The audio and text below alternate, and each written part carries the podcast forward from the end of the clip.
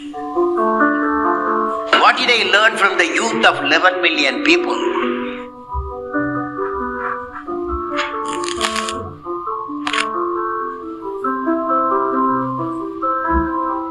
I learned every youth wants to be unique. Every youth wants to be unique. That is you. Every youth wants to be unique. That is you. But the world around, uh, around you is doing its best day and night to make you just everybody else. Welcome to my podcast. You're listening to Thoughts Talk. So, we have seen a lot of nuisance in the news recently about a piece of cloth called as hijab, right? So, I'm not going to judge the issue at all. But what disturbed me is that I have never seen the set of students fighting like that for the quality of education in our country. I have never seen fighting like that against the peer pressure and pressure by institutions. I have never seen students fighting for the welfare of the society.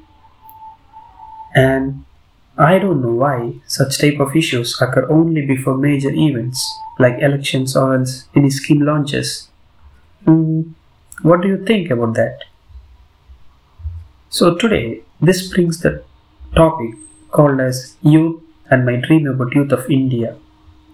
India is one of the youngest country in the world and its average age is about 29 years.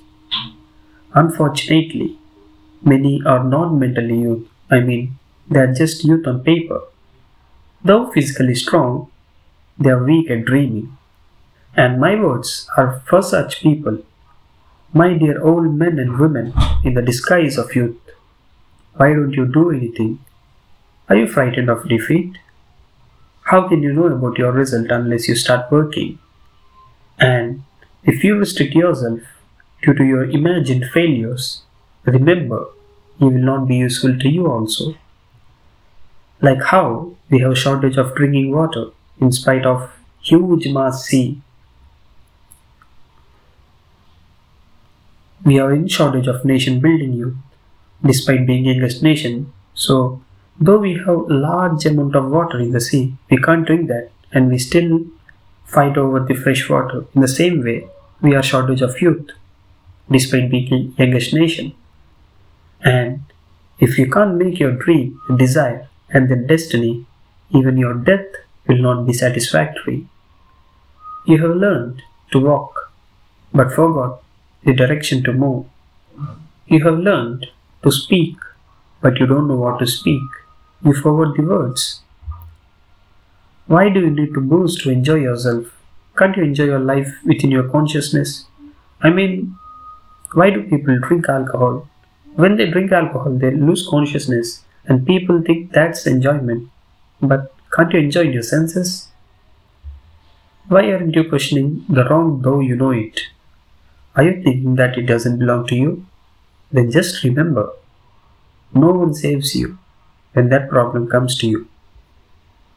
You have immense wealth which is not possessed by anyone, and that is time. And if you can't spend that time properly, the interest that you're going to pay in your life is truly unbearable. I mean, it's the only thing that reduces though you don't spend it, and the interest of time is really heavy, my friend. Why are, why are, why are you feeling so insecure about your life when your life itself has no security? There is no problem to live for all. But when you try to live like all, then you will miss yourself and then you will definitely forget yourself unless someone reminds you. And due to that reason, due to the reason where we forget ourselves, when someone praises, we overwhelm ourselves, and when someone scolds us, we depress, right? But when you know yourself, you'll be neutral to all these emotions and just be self conscious. And many people who are idle like you are no pawns to many political parties. And I wish they wake before becoming scapegoats, scapegoats to them. Try to cut the darkness of ignorance with the light of your knowledge. Make your desire as your fuel. Your perseverance is your investment, and your time is your vehicle. Drive it well.